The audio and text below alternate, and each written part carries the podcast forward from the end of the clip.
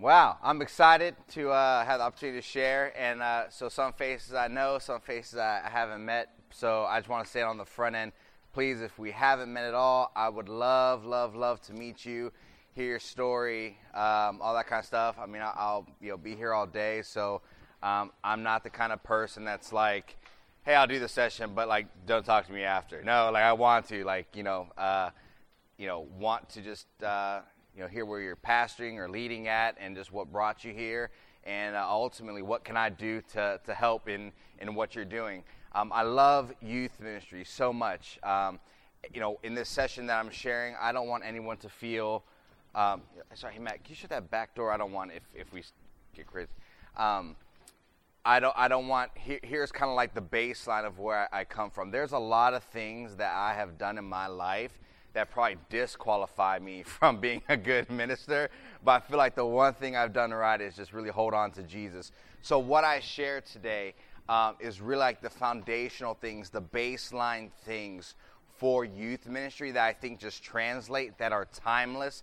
Um, you know, when you're in youth ministry for 10 years, um, there's certain things that come into play um, just due to things changing, evolving. To think when I started youth ministry, social media was not a thing. Now, at the end of my time at youth pastor local church, now youth ministry or social media is the thing. And so, you know, it's like funny you talk to kids like, "Hey, who knows what MySpace is?" Like, what's that? And you're like, "Okay, never mind. All right, forget it." Uh, just that's how things change. Things evolve and grow. And so, what I try to give is not just the exciting, here's what's happening now, jump on the train, the flash of the pan stuff, but I want to give the things that are saying, look, these are timeless things. If you can grab a hold of these, if you can say, you know, I'm going to like focus on it, I'm going to like stay planted on it, uh, I really feel you have some success in youth ministry. So uh, we'll have a time for your Q&A at the end. Um, please Feel free to jot down any questions you have. At the end, I'm an open book. You can ask any question about me personally or any question about youth ministry. You can ask me what my biggest failure was. What, you know, it, like, it doesn't have to be. It can be whatever you want. I want this time to be um, worth your while and not just feel like I'm just being, you know, tossed a lot of information, how to process it. So I want to start with one thing. Um, many of you probably know Barna, and I have my notes on here, so I'm not – I don't want you to think I'm uh, just, you know, on social media, if you will. Okay? So, uh, but I got this book uh, on uh, the state of youth ministry from Barna uh, Research. Many of you have heard of them. But uh, this is just enlightening. I think when we do youth ministry, um, like the old saying goes, we kind of base the success off like nickels and noses. How many people were there? How much money you doing? How big was the event? Um, but I kind of want to just put this in perspective. So, this is on average, the typical youth ministry includes 12 adult leaders, 60 teens, and one and a half uh, paid youth ministry staff. Um, sometimes we feel like, man, what success in youth ministry look like? That's kind of like the national picture of youth ministry right now. So some might say, man, we're right on track, or we're above that, or some say, hey, we're, we're below that. Um, I kind of just want to move away from the myth of success in youth ministry, saying we have X amount of kids and we're doing X amount of events and we see all these students come. So, as we get into the the foundational parts, there's a couple things I really want you to take in these thoughts and really think through the, these filters. Um, the first one is the success of your youth ministry will begin when your students graduate. Many times we feel like the success of the youth ministry is on Wednesday night we had X amount of students, we did this event, but the truth is, your success as a youth leader, youth pastor, begins once a student graduates. Why? Because we really then see what you taught them. Is it still beating on the inside of their heart? Or do they just come and attend the youth ministry, but they are not serving the Lord? Okay? What I'm saying is, I'm not saying, you know, other kids are going to be straight away from the Lord. You know, I, I wish it wasn't so, but there is that reality. But we have to say when they leave this youth ministry, are they going to have more than just event t shirts and memories? Are they going to have something that will alter how they live their life? Okay? The second thought is what will you pour into them that will keep them firm in their faith? C.S. Lewis, he has a great quote. I love the quote all the time. He says, Isn't it funny how day by day, day by day, everything seems to stay the same? But when you look back, everything is different. Meaning that if we're not intentional in our Wednesday nights, in our services, when we're connecting with students, we can say we're not seeing the change we want to see or, or why are things this way? And we can look back and say man what was i really pouring into them? What was i really preaching? What was i really sharing? What was our small groups about? Be intentional of what you're pouring into them. The other thing is don't judge success only on numbers and events that is one of the crucial things i just makes me cringe in youth ministry of you're like, well, how many people you running? How many people you running does not speak to your success in youth ministry. That does not speak to how, I mean, it's an element, but it's not everything. So don't judge your success on that.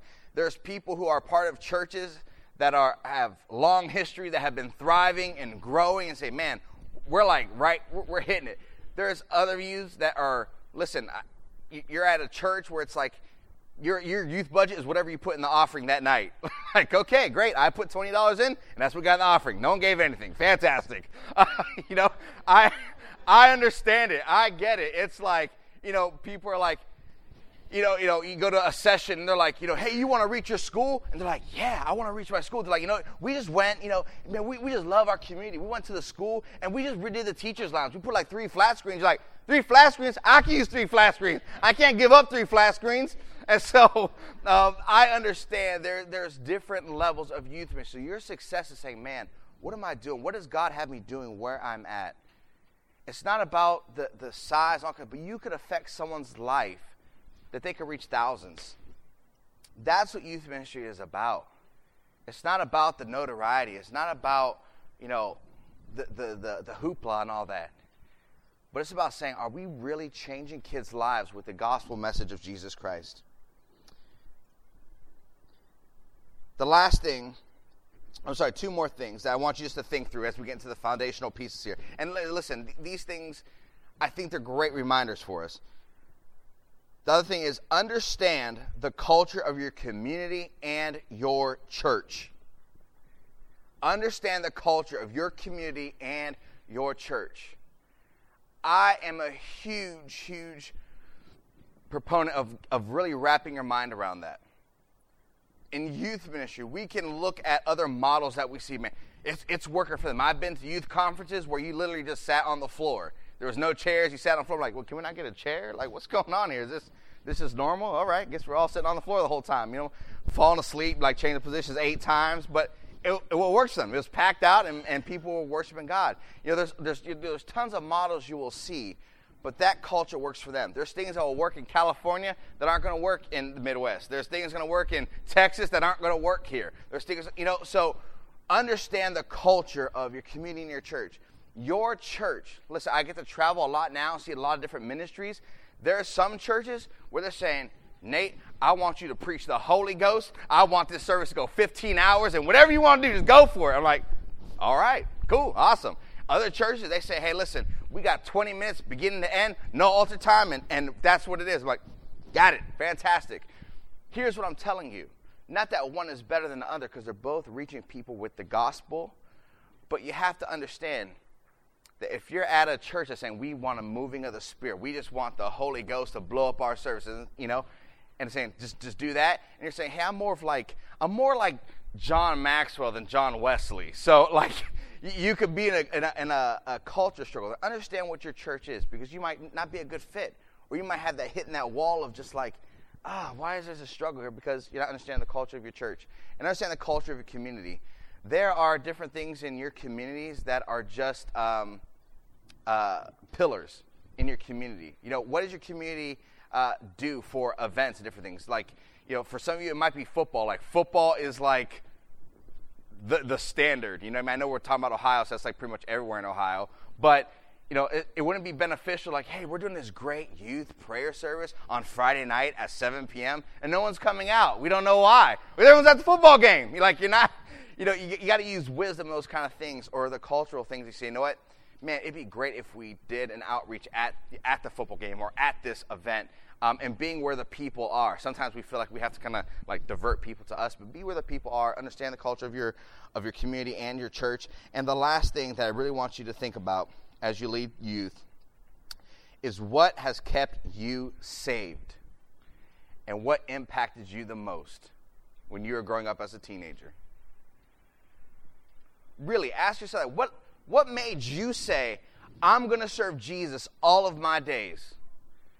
I'm going to one day be in youth ministry. Now, some of you weren't planning for it, but you're here now. But what really made you say that? What really made you do that? Because that is going to be the springboard that helps you minister to students. Right? We can get caught up like, oh, we're going to do this event, we're going to do this. I have this cool graphic, I have this cool video. Is that really what kept you saved? Is that what really said, I'm living my life for Jesus Christ no matter the cost? And when we think about that, we keep that in front of our students.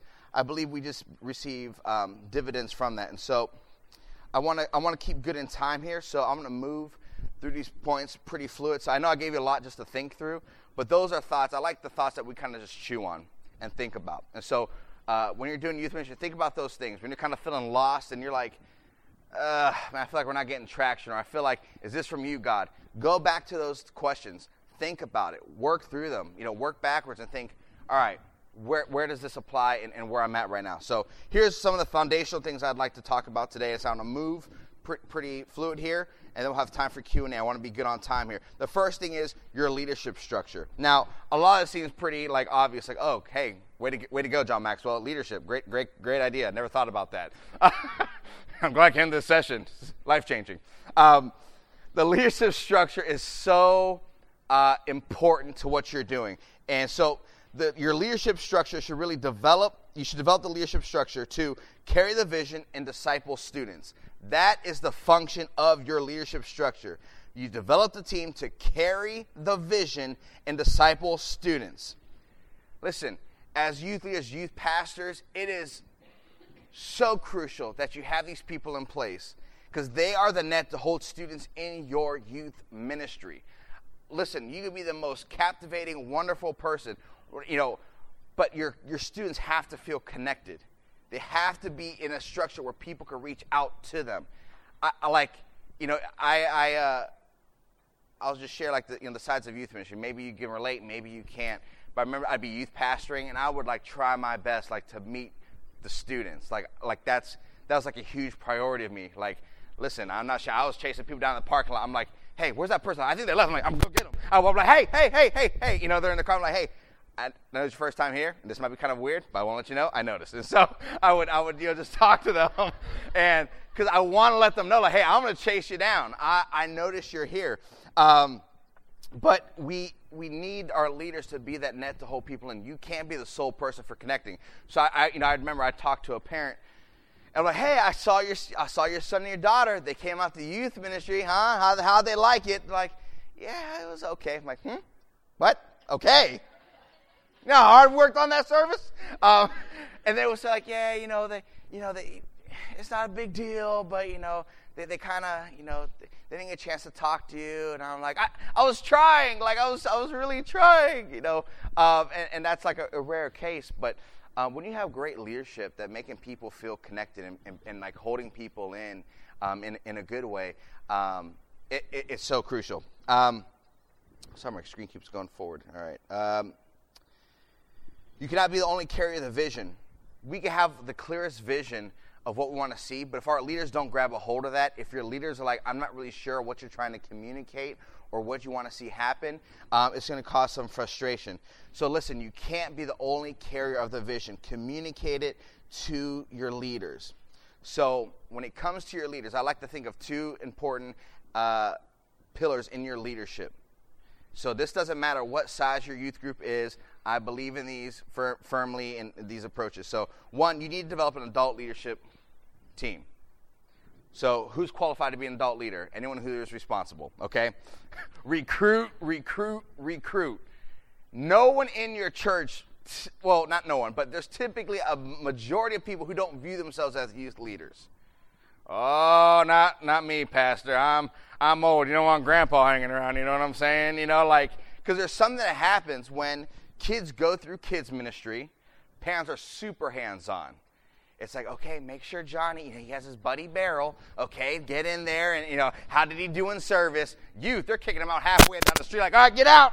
You know, like, take him, Nate. And they like they, they're doing a U and pulling off. It's like, wait, you know, that that is youth ministry. Like, I didn't sign for membership. I don't care what you do. Sign, okay, great, take them for the whole summer. I don't care. Um, they, there's just a different atmosphere with youth ministry, and so uh, when you're recruiting, get the people involved. They may say, you know what, I, I'm, I'm too old for youth ministry. Listen, I'm such a big believer in cross generational ministry because you know what? When you're a mom and dad, like you see the one student who's just kind of sitting in the back and not connecting with anyone.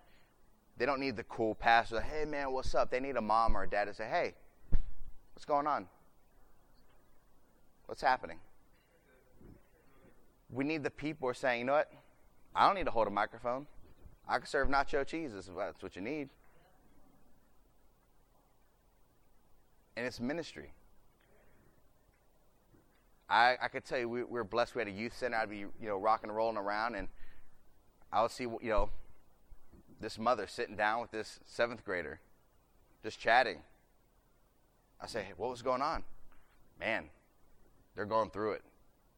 I'm like, wow, you know, I probably wouldn't have been able to have that conversation, but you did. So recruit. There's no one that, that isn't qualified for, for youth ministry to help. So also with your adult leaders, help adult leaders see the value they serve in your ministry. Don't just recruit to say, hey, we need more people.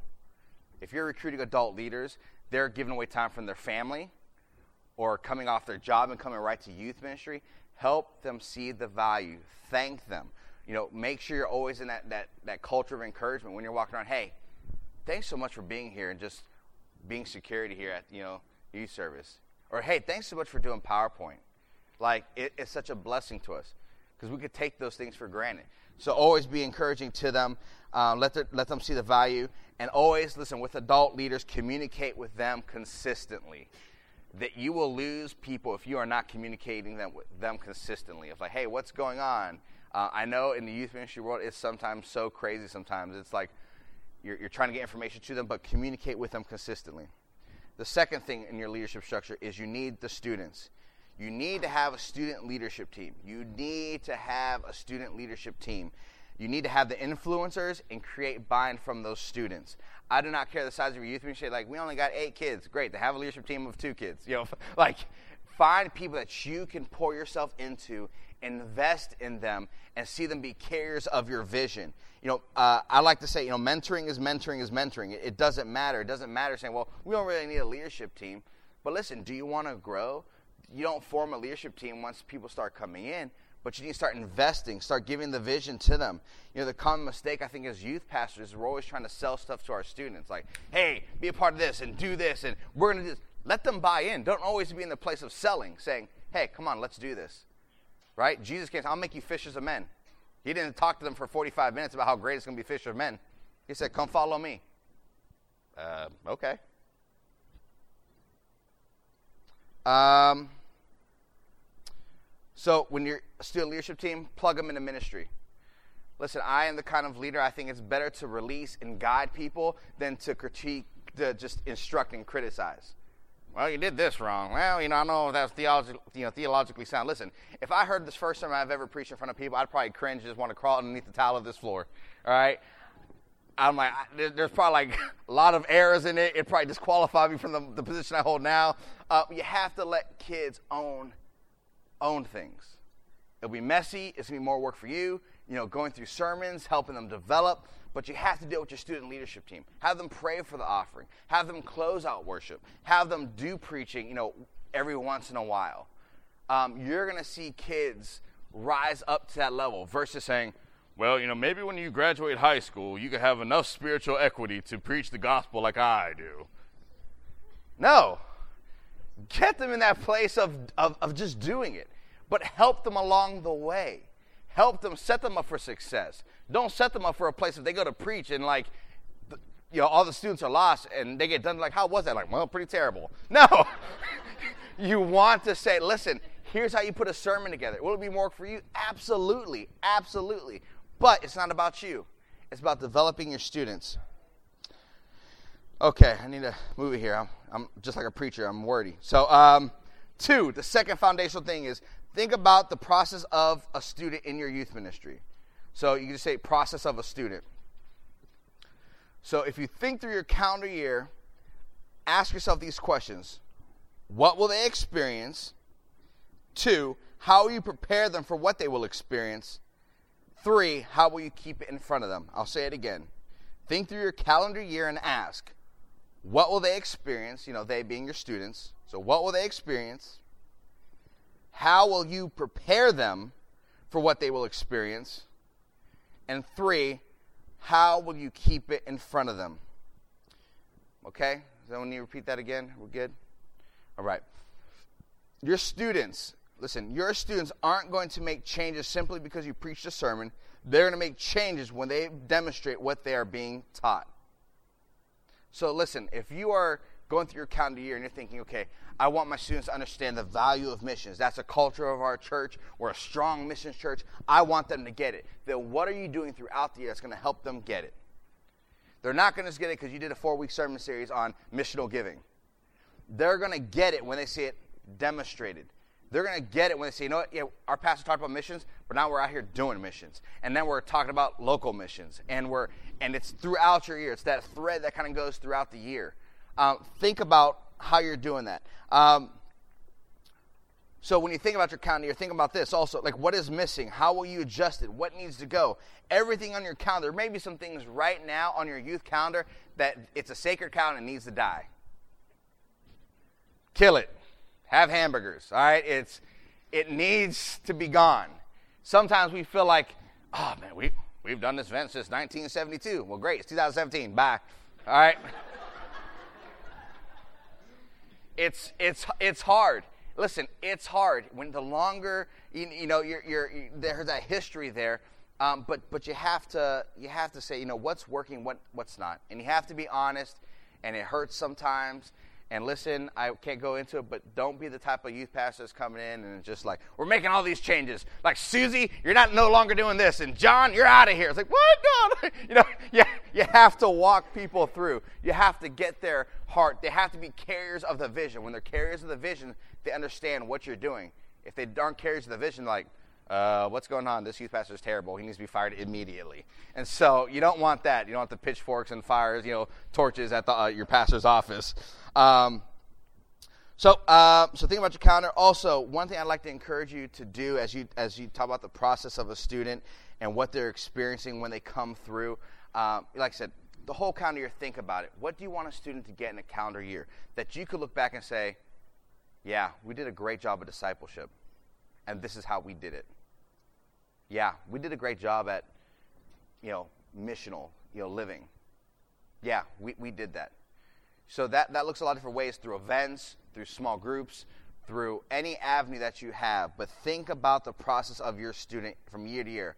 You know, um, I think it's always just good to keep us on track. So whether that's a, you know, just like one year, where it's like, what do I want a seventh grader through 12th grader to get? When they come in seventh grade, what do I want them to learn as they go through? Um, the, I encourage you even do this. I, I'm the kind of person that, um, this is probably against like maybe other leadership stuff, but I cannot, when I was like youth pastor at the local church, I could not do a sermon like know I was preaching for the whole year. There's some people I know that could do that. They're way more spiritual than I am. I'm like, I can give you three months, but anything more than that, that's like pushing it. I encourage you to do plan your service out three months at a time. Sit down and say, what are we doing, you know, uh, every quarter? What events are we doing? What um, things are we doing in service? What element? What am I preaching on? What are our small groups teaching? um, because it's going to help kind of once you get those three months, look back and say, were we successful or were we not? Kind of what's, you know, what what did that look like? Um, I think that'll be helpful to you. Sometimes we can go from service to service to service, look back and say, I'm not really sure what we accomplished, but it seemed like it was fun. Everyone seems happy. But really be intentional of what you're doing with the students. Um, the the third thing the foundational thing to foundational uh, uh, principle for successful youth ministry um, is atmosphere. What a student experiences when they come to your service will set the tone of how they respond. Atmosphere is so important for teenagers. Listen, I would love to tell you that you know sometimes teenagers have a deeper psyche to their thinking when they come into stuff. Sometimes it's just as shallow as we think it is. It's not a bad thing, right? Listen, Nate Ortiz wasn't a deep thinker at 15, let me tell you. Okay, so I wasn't walking around like quoting scripture and just like, yes, you know, having these deep theological discussions with my youth pastor. It was, like, are we playing basketball tonight? You know, um, that type of thing. Uh, you know, we, that, that's totally fine. But we have to realize what is a student walking into? What are they experiencing? Now, when I say what are they experiencing, it has to fit the culture of your community and your church. Like I always say, like where my church was, you went one one way, it was the hood. You went the other way, it was the wood. So it was like you had the concrete jungle of like just you know low income housing, that kind of stuff. I mean, across the street was a strip club, and then he went the other way. I'm serious, and then the other way was uh, like just tractors and cows and you know 4-H club, and that kind of stuff. That was you know our community. So understanding, you know, the culture of students are coming in. For some of you, might say, we are in an urban setting. We have students that are coming from broken homes, those kind of things. What kind of atmosphere do you think they want to walk into? You know, uh, some of you might say, hey, we're more of like in the country, you know, uh, our, our, students love this and that, and say, what are they walking into? It's not about, are we creating something cool of, of you know, they're walking in, there's lights everywhere, and, you know, electronic dance music, like, yo, what's up? Welcome to Student Ministries. You know, that's, that's, not, that's not the goal the goal is that when they walk in and say, man, I feel like this, this represents me, uh, like where I'm from and who I am. So, uh, what kind of atmosphere do you have? Is a student being welcomed when they come, you know, when they come in? Think about every aspect of your service. Now, this is like, I know this is big picture stuff, and we can't break all this down in one session. Um, but think about every aspect. When a student walks in, are they being greeted? Are they walking into like a quiet cafeteria and it's like, this is awkward, and I just walked in here. Are they being encouraged? You know, are are you getting their information as as a you know a new person coming in? You know, there's so much I can go into, but you need to think of every aspect of your service. Where it's like, hey, it seems like kids are disengaged. You know, when when they come in for worship, maybe some things you could do to change that. You know, create a different atmosphere that promotes that type of um, response and worship. So.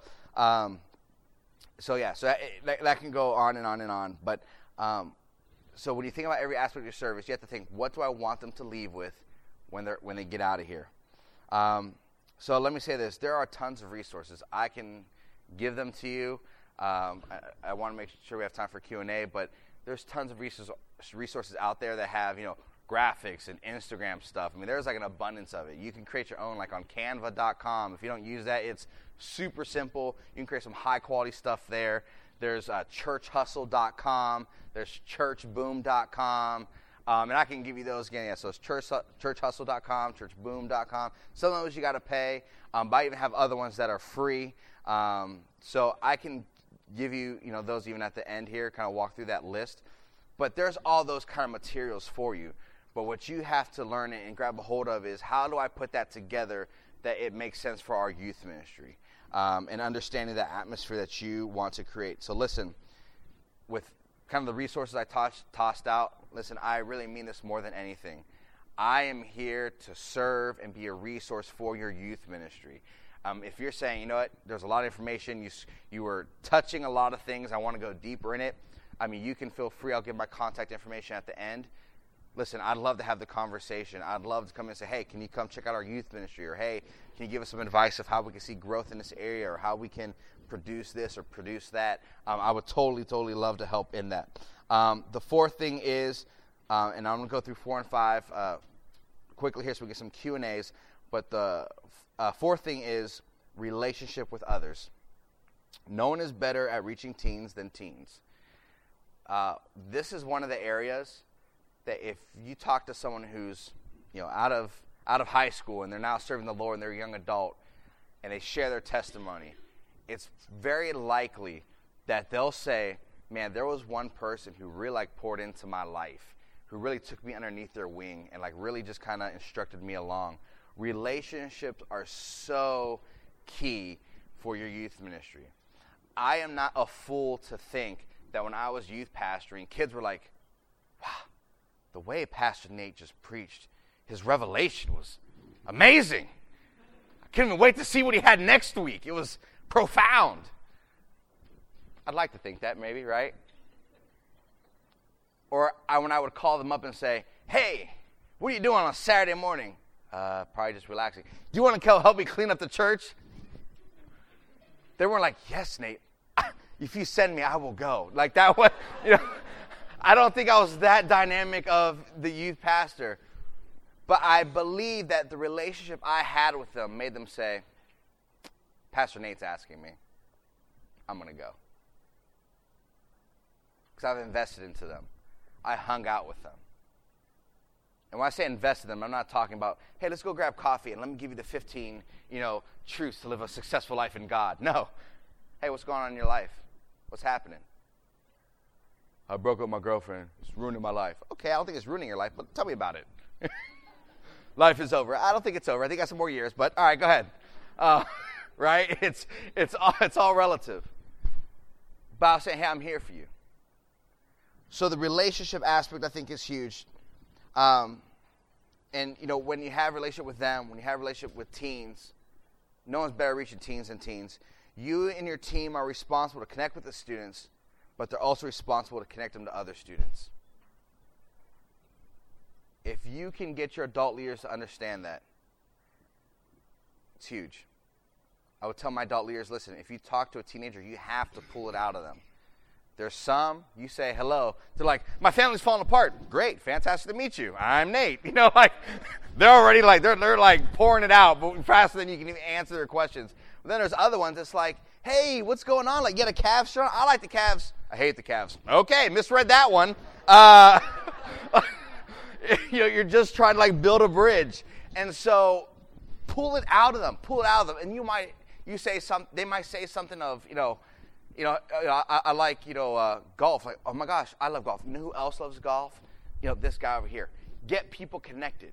That like that's your job as you know a, a youth pastor, youth leader, not just to connect with the students. That's obviously a part of it, but then connect them to other students. So when they come, they feel like I know someone here, right? No one likes to come into a place to feel like they don't know like nobody. Of like, I just kind of sit, right? We see those students that would they would come in, kind of sit in the back, worship's over, you know, preaching, like, hey, greet everyone. They're like looking around, and then they leave. You know, you want to connect them with other students, so it's a familiar place for them. Um, so you solidify these of you know these type of relationships not just in your services, but also um, you know, outside.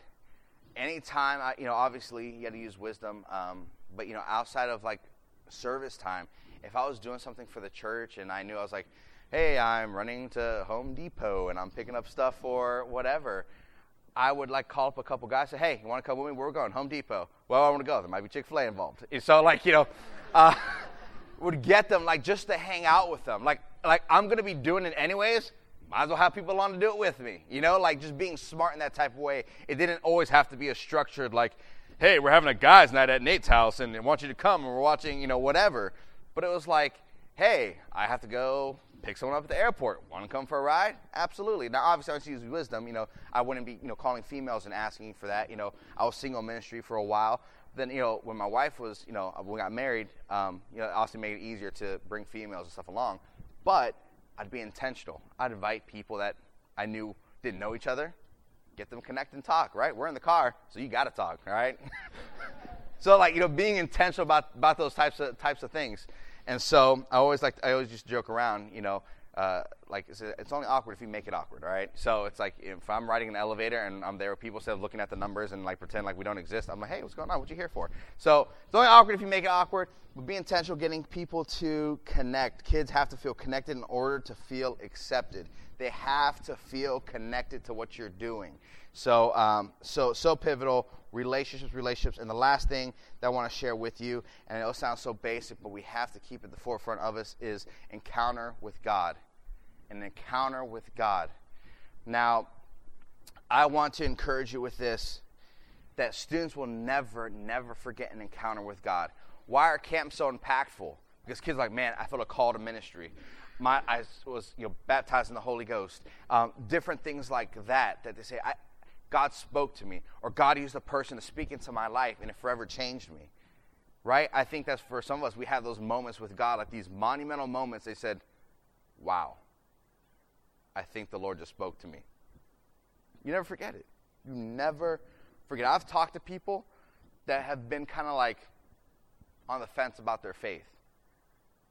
And I'm like, so like, why haven't you just like totally just turned your back on it? They're like, man, I had this encounter with God all the time. Like, I just feel like I can't like walk away. I'm like, man, all right, cool. I hope that God could visit you again in that way. Don't believe the lie. Listen, on your service nights, don't believe the lie that you can't push your spirit, your, your students spiritually. Oh, we can't have long worship. Kids will tune out. Don't fall into that.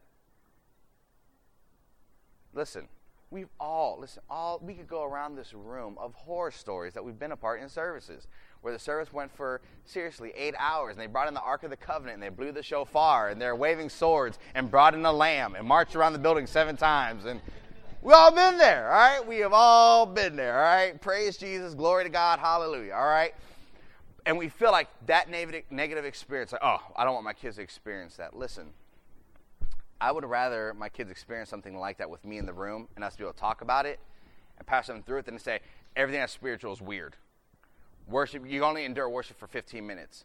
If you put those limits on your kids, you are failing them. You are failing them. And I don't mean that to be, you know, beat anyone up. Now listen, I'm not saying that when you go to youth service, you know, next week say, we're worshiping for 50 minutes tonight. Raise your hands, everybody. You know, if you love Jesus, you're going to worship. Not saying that. Like, Nate Ortiz, our youth director, said you need to worship for longer. No, no, no, no. Well, I like to say when you having, you know, when we're fostering environments for encounters with God, you have to meet your students where they're at. You have to pastor them to that place. So for us, what we would do in our services if we knew that, hey, we want to create like some God moments from some, some not, not fabricated emotionalism. I'm not talking about hype. I'm not just talking about stirring up that type of thing and yelling in a microphone. We'll say, we're going to give room for God to breathe here. We would say, we're going to go longer in worship intentionally tonight. And I would come up and just kind of like lead a time of prayer. But I say, Lord, like direct me. Maybe there's something you want to say. And maybe there's not. But we're going to give you room to speak. So maybe I get up there, and, and, and this is where like the Lord has to lead you. I'm not saying you do this and this you're going to create God moments. There's times I'd get up and I just give a word of encouragement, almost like this mini sermon. Say, hey, can we just worship God and just thank Him for His gratefulness, His faithfulness? Yeah, and kids will start worshiping. Let's you know push them a little bit, you know, a little bit further, a little bit further. So they worship for 15 minutes. Maybe now they're worshiping for 20 minutes. And listen, a service doesn't have to go 10 hours for God to be in it. We've all been a part of services that it was 10 hours and it felt like it was two hours. We've been a part of other services where it's been five minutes and it felt like three hours. All right? Like, oh my gosh, he's not done yet. Um, we've all been there. But when the Spirit of God is in the room, He's in the room. So create moments for that. There's times where I've got it, it's even been something heavier on my heart. I said, I feel like there's people dealing with suicide. We're going to pray for you right now. And people respond. Not because I generated something. I'm saying, Lord, we're giving you room to speak here. And So if we're praying for an additional 15 minutes on top of the 15 minutes of worship, that's okay. If my sermon doesn't happen, that's okay. Because an encounter with you is better than any sermon I could preach. That's the reality. And so I want to close with this just, you know, letting you know if we aren't giving students the opportunity to encounter God and really make that emphasis, especially as, you know, Pentecostal believers, the power of the Holy Spirit. If we're just waiting to camp for kids to receive baptism of the Holy Spirit, we're missing it. Well, we'll wait to camp and you can receive it then. Why not now? Now you have to pass for these moments. I know we're kind of this is like the fast version. But you know, I'm not like I said, I'm not saying you know Wednesday night. you're saying, all right, line everyone up. We're praying for everyone. Baptize the Holy Spirit. Get a fire tunnel going. You know, I mean, use wisdom. Pastor, teach. But if we aren't giving kids the Holy Spirit, an encounter with God on our Wednesday nights, we're giving the same thing the Boys and Girls Club is. Events, things invite their friends to, time to kick it and hang out. But we have to believe that encounter with God could radically change their life. And so that's my final point. Um, listen, I believe I. I'm not here just trying to give, like I said, just the trendy. The this will work for youth ministry if you do these five steps. But I want to give things to you that listen, if you can just build upon it. If you say this is what we're going to focus on, I really believe you see some traction happening in your youth ministry. Students who are back while not worshiping, moving forward into worship. Students who are now inviting people to church. Seeing your leadership team grow. I believe if you can keep those things I was saying just kind of at the forefront of what you do, the other stuff will come easy. I truly believe that. But it's about saying, Lord, what is the main thing that you have us doing it, doing, and how are we doing it? So, anyways, I went I was trying to save time for Q and A, but I want to ask, open it up for a little bit. It's okay if we go a little bit later, you know. Little, oh, do I? Oh, I thought it was over at eleven. No, eleven fifteen. Oh, perfect. I didn't want to be like that preacher. Like, and my final point, three hours later, and my final point in wrapping up, I'm landing the plane. Okay, this plane's been circling the airport for a long time. Anyways, any questions I can answer. They can be specific about your ministry, they can be specific about me, about youth ministry, anything you want, any questions I can answer or try to answer. Yeah. Oh, yeah, yeah, yeah. I'll grab my phone here.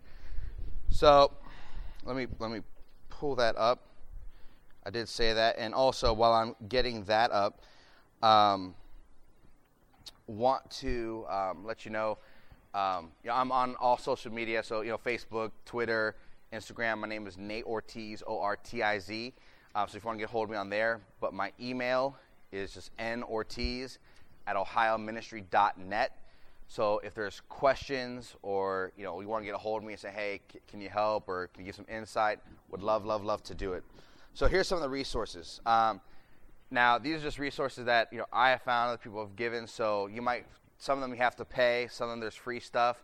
Um, but it's one of those you kind of have to like look and see what you need. So I don't want you to feel like these are like I'm saying you're gonna love every single resource of this, but this is stuff that could be helpful. So one uh, one is uh, churchleaders.com. So there's a youth section there. So they have some free resources. There's games, fundraisers, um, that kind of thing.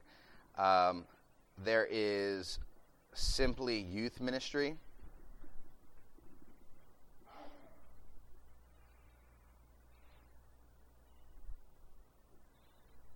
which Simply Youth Ministry has a lot of great resources of games and I mean there's tons and tons of, of things there. And so I'd even encourage you, you know, depending what your church bud- budget is or how it works at your church, talk to your senior pastor. Maybe there's some crossover of what could be used for Sunday morning and for your youth ministry. So it doesn't have to be something you have to pay for necessarily. Um, or it's like, hey, can you buy this for just youth ministry? But say, hey, we all could benefit from it. You know, there's a lot of great graphics and things that our other ministries can use as well as, as us. Um, youthministry360.com is one.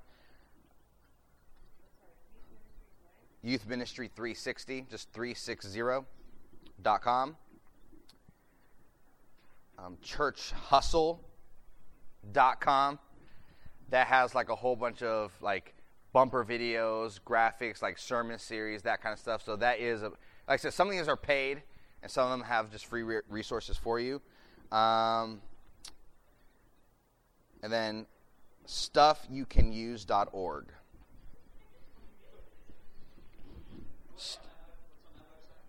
Uh, so it's, it's pretty much like just stuff. And I'm, it's like stuff that you'd want, like you could use. It's kind of it's kind of ambiguous in the title, but if you go on, I think you'll kind of roll into it. So, yes. Uh, another another thing that I found is uh, Adobe Spark. So it's, it's a lot like Canva um, in that, but, but Canva, um, as whenever I was using it, doesn't let you kind of resize unless you pay for it. Mm-hmm. Adobe Spark, you, you you get to resize into um, Instagram icon, Facebook banner, Facebook post, blog post, all that stuff. So uh, so that's that's something that you can maybe make a graphic in Canva, and if you want to just resize it, just plug it into Adobe Spark, and it'll and it'll uh, resize it for you. Different things like that. It's, it's it's essentially the same thing as Canva. Yeah. Well. Yeah. So, but it's it's, re- it's a really good resource too. It's free. So. And so, so to let you know, on the OYM side of stuff, um, we're working on compiling a bunch of resources for everyone that you can go on the website and like click it and it could be there and just like okay, it's it's functional from you know web design to graphics to mission. So like yeah, Adobe Spark is fantastic. Yeah. Uh, sorry. No. Uh, but uh, there, there's also a website called Pro Church Tools. What is it? Uh, Pro Church Tools. Um, it's a it's a website. Uh, it's a it's a group of, of guys that have done like media stuff for like 15 years in churches, um, and I'm kind of like the media guy also for my church. So so I'm just kind of learning from them, and they have a lot of good. They, they do like a video blog every single week, and it's just sitting down and they ask questions about like uh, how to how to use Facebook for your for your church, um, how to you know what's what's the best way to do uh, like visitor cards, like volunteer visitor cards, like what's the best way, like how many how many places do you need to put, different things like that. And then it also has a lot of different resources, like uh, it, they have a, a buying guide for you for uh, like videos, like if you, if you want to start like video announcements. They have a buying guide for you of four different packages. Like the, the cheapest one is like filming it on your iPhone for 150. Like all you need is 135 bucks. So if you have like a horrible budget, then you can do that. Or you can go all the way up to like twenty thousand dollars. Like whatever you want to do, break the bank on that. Uh, so, so they have a, a ton, a ton of resources on there, and that's all free, like every single thing. And he, he, he points you to different free places, different stuff. So, it's a great resource. Uh, So, you know, as Galen is sharing, you know, truly, I want to encourage everyone with this. Truly, um, you know, coming to synergy and different things like this, it's like the greatest resource is the relationship. Truly, you know, it's like when you talk about like, oh, hey, I, I didn't know about that, or you start, you know, hearing different stuff. So, you know, always connect with people. It's it's it's valuable. So, thank you for sharing that, Galen. Any other questions or things you want to toss out? Yeah, You talked about atmosphere and knowing your culture. yeah, And you were talking about blending sometimes too. yeah. You know, um, do you have any resources or any things that help? Like we have two totally diverse cultures. Like we're Yeah. we have very inner city, Mhm. we have very upscale prep area. Yeah. You're trying to blend the two of them into a, youth ministry. Well, that sounds like fun. Inner city on this side, and they all tend to all inner city over here, all the other ones go over here, and trying to mesh culturally Right. the two of them. The one, right? I think the one thing that I think a lot of that happens outside of like you know, um, you know, even like the ministry time. It takes a lot of intentionality from your guys' level of position. You know, blending two cultures, it's it's hard, but the thing that you have to do is help them find the commonality between each other, right? It's like because you like hip hop and I like rock doesn't mean that we're to- two totally different people, um, but help them understand it. I always like to say whether you're you know whatever side of town you come from, rich, black, poor, white, you know, male, female, like you you have you all have the same issues. You just have different ways of dealing with them. So listen, like when I to people at inner city, there's an element that I love about them because they're very raw and real. Not not for shock value. They're just like, yeah, I'm having sex. Like, okay, all right. Because that's the culture that they're in. Like they're just like, I don't think I should be ashamed about it. They're not like you know like, like proud, but they're just saying like that's just where I'm at. That's just what it is. And then uh, you know people that maybe are more that that that church family that grows up and we're sitting in the pew together. They're like very wall, wall, wall, wall, wall because if anyone found out, you know, this would be so damaging on so many levels. And there's different ways they kind of deal with it. So, um, I think for you, it's help. It's it's like okay, what people can I connect? How can I merge these people at different events or different things? Because it happens. They, you know, you have a, a, a lock in and your time to eat. Certain group sits together, the other group sits together. It's like you have to say, hey, you know, Javante, come with me. Hey, know, Jan, come sit with me. Like, it's like you're you're bringing them to, together, you know, and say, hey, you know, and, and having conversations like that of, hey, you know, th- there there's the commonality of that we have in Jesus Christ, and so you know, no one's perfect, And so I, it, it's just a lot of intentionality. I know I don't have like the silver bullet, but I really think that's it. So you know, when like when you take trips together somewhere, like that's key. You know, mix up the rooms. And so like even like mixing up the rooms, I'd be intentional. I would put a leader that I could knew could facilitate any tension. You know that like, hey, this is awkward. This is weird. Like, I have a leader that I know they can handle it, and they can help them navigate through some of those things. Because um, it's great when you're experiencing different, you know, different cultures and different things like that. Um, so I, I, that's probably my biggest thing I would say is just being intentional of that cross pollination and not feeling like we have to cater to who they are and then cater to who they are. Like so, for instance, even in services, so we you know we have kids that they not church, you know, their parents are dropping them off. You know, it, like we do lock-ins. I mean, we'd have like 400, 500 kids come out. It'd be end of the night, no no joke. There'd be kids. It's 7 a.m. and no one's coming to pick them up. Their parents don't care. It's free babysitting on New Year's Eve. I don't care what you do with my kid. Call call home. I called. My mom's not coming. All right, we'll take you home. Took one kid home one time. I said, "Hey, where do you live?" I don't know. What do you mean you don't know where you live? I said, I don't know. My, you know, we're just kind of floating house to house. I said, Do you have like a landmark, a library, a McDonald's? So I literally had to go to the center of Youngstown. I said, If something looks familiar, just let me know.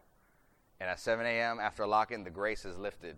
Like the Holy Spirit has left me. No, just kidding. so I was driving to Youngstown, I'm like, but that's that's where kids are. That's where they are. I'm like speaking someone's testimony right now. So but um, but but it's just really that helping kids understand. So like the kids who'd be in our services that they didn't understand worship, they'd talk. Ha ha ha ha, and you know we're trying to sing, you know, this, have this moment with God. We wouldn't yell at them. We wouldn't say, "Hey, shh." I said, if you don't know a student's name, don't you dare yell at them. Walk up to them. Hey, what's your name? They say their name. Hey, my name's Nate hey, I know you guys are talking. It's super important. You guys, you know, go in the lobby, you know, finish having the conversation. But um, if you can, we're just trying to worship. It's really important to us.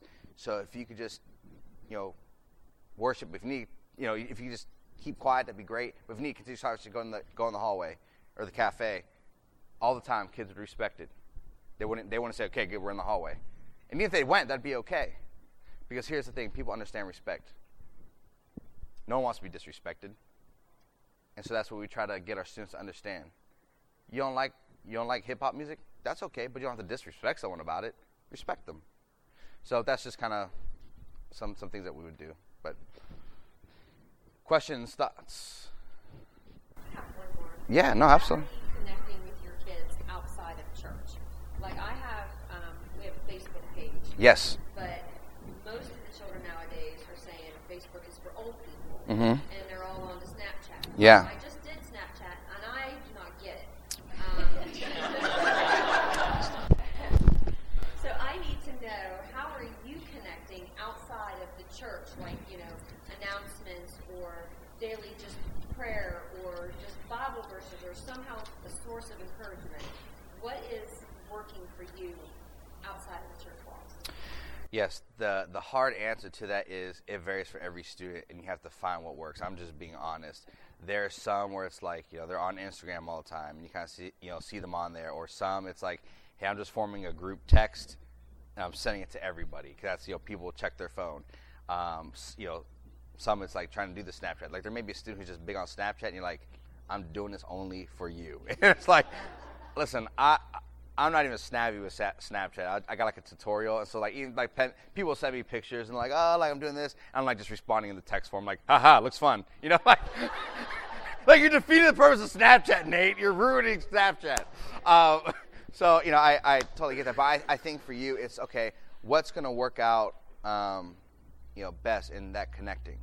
So you know maybe someone who works you know works at the local Chick Fil A or at the mall. Like sometimes it's like hey when you working I'm gonna come by and see you hey, next week we have thing going on.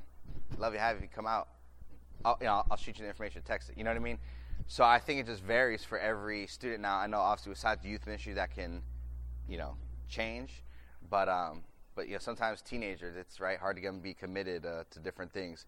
You you you can plan so far in advance, six months, a year. You coming? No, no, I have something going on. You know, month out. You coming? When is it again? Been announcing every. Every week. Every week we announced it. You know. No big deal. Don't worry about it. I'm not offended. Not offended. Um, and then you get to the, the day before, you get a text. Hey, is it too late to come? Great, fantastic. And then you get then they get to the event. Can my friend come? Sure. Why not? right. Listen, I have like, like I've never fit the Puerto Rican stereotype more when I'm cramming like all these kids in a 15 passenger van. Like, all right, everyone get in. I'm like, my goodness, you know, just people sitting sitting on the back on a wheel well, like just, oh, we're getting there in Jesus' name, protect us. Uh, so anyway, so it's just finding what works for them uh, ultimately. Any other questions, thoughts, concerns? Oh yeah. Um, how do you fight against? Because we talked about you know not counting people. How do you fight against that as as a, as a just somebody who's in like let's say you know you're you're running uh, 15, 20 kids, they're, they're going after God, and everything's great, and then all of a sudden like like for two months you're like a six. Yeah. Like what am I doing wrong? You know, the different things like that. How do you how do you combat the the my successes in my numbers, uh, or my successes in how much we give Alive, or, or whatever it is? Uh, how do you combat that on your on your own, on, on like a personal level, and then how do you bring people around you that would help you combat that also? Yeah. So I think, you know, the combating, I think a lot of it is it's human nature to feel like we could will something to happen. This is successful because I I planned it and I did it and I put this thing on my back and I brought it to where it is. We're removing the God element. That when God breathes on something, it makes it happen.